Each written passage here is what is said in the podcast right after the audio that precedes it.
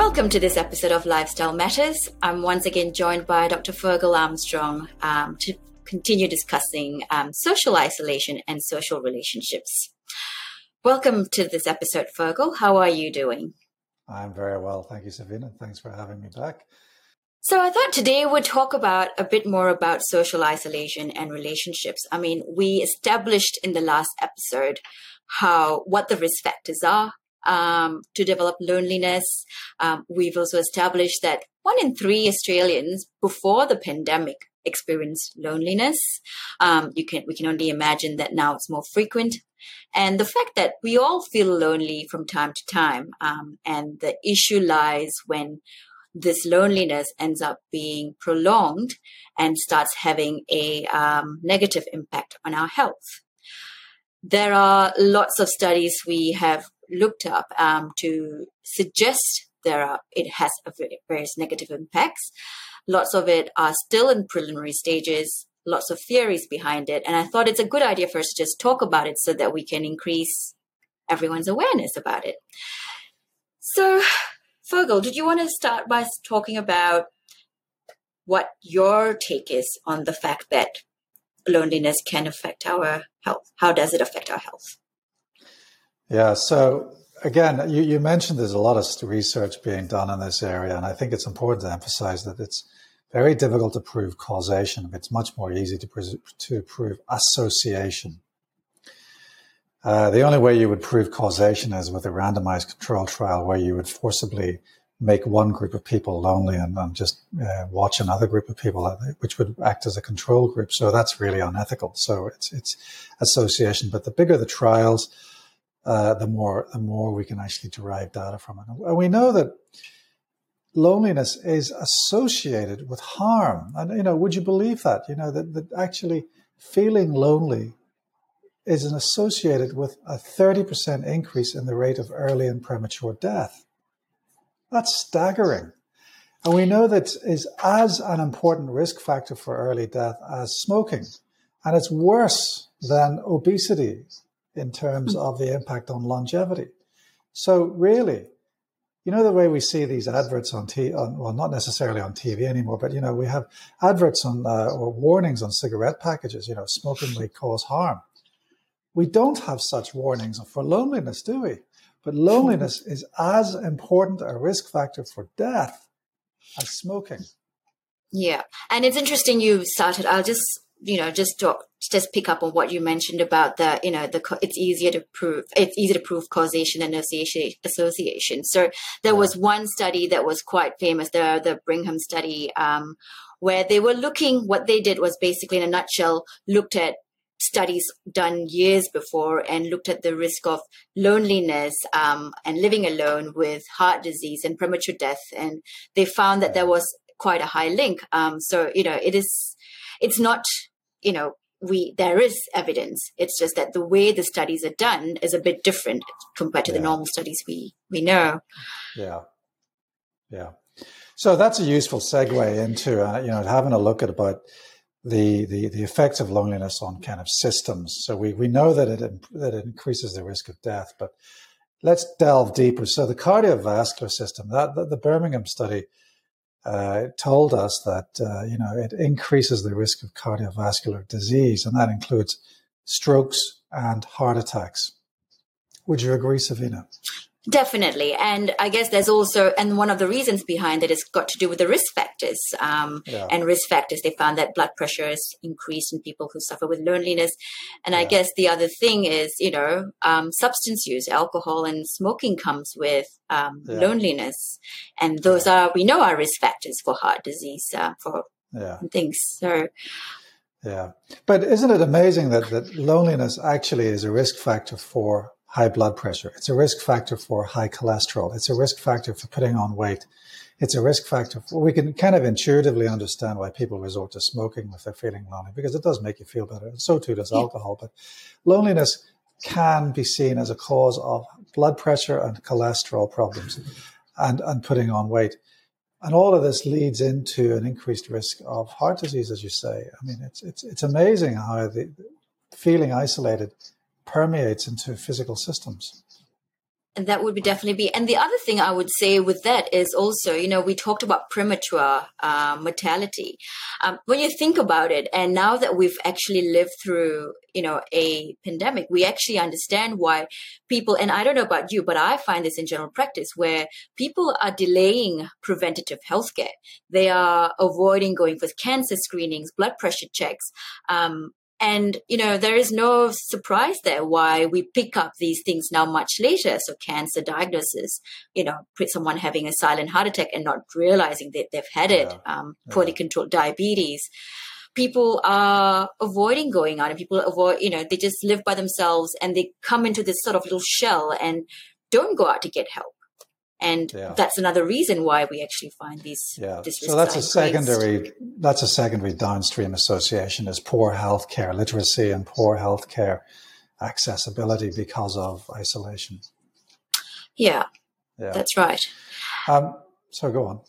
And the other thing I want to talk about when you talked about heart disease is there were there was actually a study where they were looking at patients who suffer with heart failure yeah. Um, and there was a higher, much higher chance of risk of death, um, hospitalization, um, just because they were they were socially isolated or lonely. Mm. Um, and once again, it's for a variety of those reasons that we discussed. You know, poor diet, poor, um, you know, not accessing medical help when they need to, not attending regular yeah. appointments with their doctors.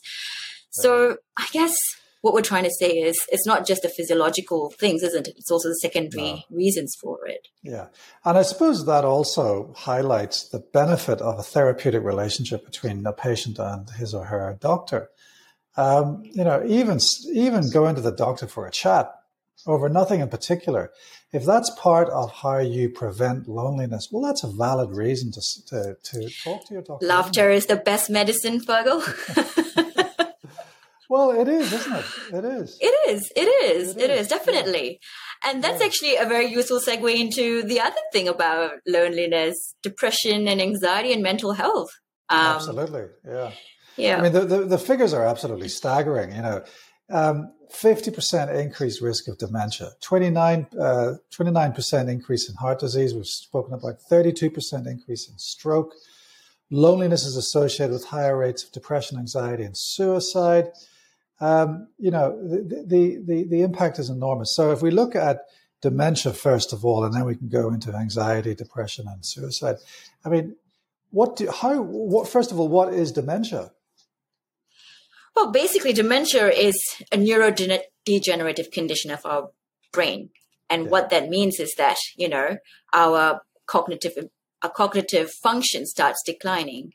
Uh, that would be my take on it. What, what, yeah. what, how would you sort of describe someone who suffers with dementia? Well, I think it's important to understand that dementia is really like a, a zoo, you know, because there's lots of animals in zoos and there's lots of types of dementia. But when we use dementia loosely, I suppose we're referring to the dementia of the Alzheimer's type, which is particularly characterized by a gradual degeneration of the brain function, including a loss of memory, a loss of executive function, so the inability to problem solve and manage things. I, I, often think about people with dementia having struggles if they lost their watch, sorry, if they lost their wallet. You know, you and I would be very stressed, but we'd know what to do. We'd have to start calling up the bank and canceling all our credit cards and applying for new ones, getting new PIN numbers, et cetera, et cetera. Someone with dementia would not be able to do that. So that's one of my kind of, you know, that's how I think yeah. about the impact of, of, of, dementia on people. And yeah, we know that and- so we know it's a very slow, gradual process, and we know that it's that it's um, associated with certain processes in the brain that are purely physiological. And now we also know that these processes in the brain are accelerated by loneliness. So we have a, a, you know, we have an environmental risk factor for internal processes in the brain, which I think is is amazing. Yeah, and I guess we've just got to also remember that you know one of the other differentials for dementia is depression, and that yeah. comes once again with loneliness, and sometimes that yeah. can be exaggerated um, yeah. by mental health. Absolutely. Um, Yeah, and then the other thing you talked about was the other type of well, there are several different types of dementia, but I guess what I wanted to point out was the vascular dementia type, which comes again yeah. with, um, you know, the car- cardiac disease, the high blood pressure, the cholesterol, and all those sort of things. Those are the risk factors for vascular dementia. And once again, if you've got those risk factors, your risk of vascular dementia is higher. Um, and that once again then can cause eh, eh, and once again that's all really goes back a yeah. few steps down to loneliness yeah. and things too and i suppose that also feeds back into you know the, the the idea of brain health and what physiological parameters do you have to have for brain health now the the americans have developed these these these parameters those things like having a normal bmi having a normal blood pressure, having a normal glycemic control, normal cholesterol, a veget- uh, you know, predominantly plant-based. You know, we're getting this theme again, predominantly plant-based vegetarian diet. But in that list of parameters, they have not said socialization. And really, you know, what we're trying to say is actually socialization, it plays a crucial part in the maintenance of brain health and the prevention of and the, of, of the initiation and, and the progression of dementia. Definitely. And with mm. socialization, hopefully you would be also doing it with other people where, yeah. you know, potentially maybe doing a crossword puzzle together or doing some exercise yeah. together. And we all yeah. know all that actually reduces the risk of accelerated dementia. So I suppose that's one of the benefits of socialization is, as you say, that it, it, it encourages other healthy activities, not just mental activities, but also exercise, so going for walks, cycle rides, etc. And that all plays into, you know, the, the, the improvement in lifestyle. So socialization treats loneliness and Im- improves behavior. Yeah. And I think, you know, there are lots of different um, suburbs and towns have like community groups and um, things for the elderly, which I think is a really good thing. I, you know, I know lots of places where, where we work that's been, you know, sort of on the down low currently because of um, COVID. But, you know, I think that was actually, that's actually a really good um, system to have so that we can promote socialization among the, amongst the older people where they actually do more, you know, exercise and socialize and, you know, just be active yeah. Yeah. and to reduce the risk of dementia. Yeah. so we've talked about dementia. I mean, what about depression and anxiety? How does how does loneliness affect depression and anxiety?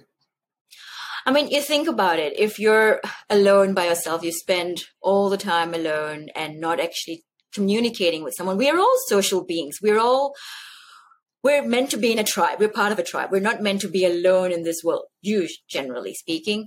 And when you don't have that social relationship where you can talk to someone, communicate, um, bounce off, you know, emotions and things with each other, that would make someone feel pretty yeah. depressed. Yeah. Um, and that can also heighten anxiety. Like I'm yeah. seeing it happen right now. People who've been in so in social isolation now coming out, trying to live out in the, the normal world, and their anxiety is through the roof. Um, and that's just because they've been sort of you know just caged in and not being socializing with other people. And now the thought of just merely going out to the shops increases anxiety levels. Yeah. Yeah. So it, it, it, it worsens depression, it worsens anxiety, and it increases the rate of suicide. I mean, that's mm. a terribly sad thing to think about because remember, loneliness is a reversible condition. Yeah. yeah? So, I mean, Definitely. you know, these, these, these days, you know, how are you days, you know, I think they're a great thing because it really encourages us all to consider how other people around us who may not appear distressed actually it encourages to actually ask them how they are feeling. Because really for the want of one social connection someone may actually go on to take their own life. And you know and that's such a travesty of of uh, of um, justice you know that, that, someone for the want of a social contact is dead. Yeah. Yeah. Well, I guess the other, th- I suppose, in terms of, you know, we know that one of the risk factors for suicide is living alone. Mm. Um, and yeah, but but I should emphasize that it's not necessarily just living alone. As as you've said previously, there's a difference between being alone and feeling alone, isn't there? Mm. Yeah, definitely. Yeah. So yeah. I think it's more important to emphasize it's feeling lonely because, you know, what about people who feel lonely but live in the middle of cities? They're surrounded by people. They're surrounded by access to services. You know, they can still feel terribly lonely. Yeah. Yeah. Yeah. Yeah, so I guess, you know, so we talked about dementia and depression and mental health. Um, should we just quickly touch base a little bit on um, substance abuse before we just talk about what what we can do to help re- yeah. reduce loneliness? Well, we know that that loneliness worsens mental health. We know that mental health leads to substance abuse, and then we also know that substance abuse leads to worsening mental health. And we also know that substance abuse erodes people's identities. You know, when when people start out, you know, with with um, with substance misuse, they're still c- connected with society. They're still connected with their loved ones, their friends. But as the substance use progresses, they gradually are unable to meet their social obligations, their role obligations. So by that I mean, you know, they're not able to pick up the kids from school, they're not able to make dinner for the family, they're not able to go to work on time. So they lose function because they're not able to meet their role obligations. And then that has downstream effects because then it causes them to lose their personal relationships. So it strips away from them all of their validating, healthy personal relationships. So one of the key features of someone with a substance use disorder is they don't have any friends who aren't using substances. Yeah, that's what we see in people with extreme forms of substance abuse who are living very chaotic lives. All of their social relationships are dependent on that substance.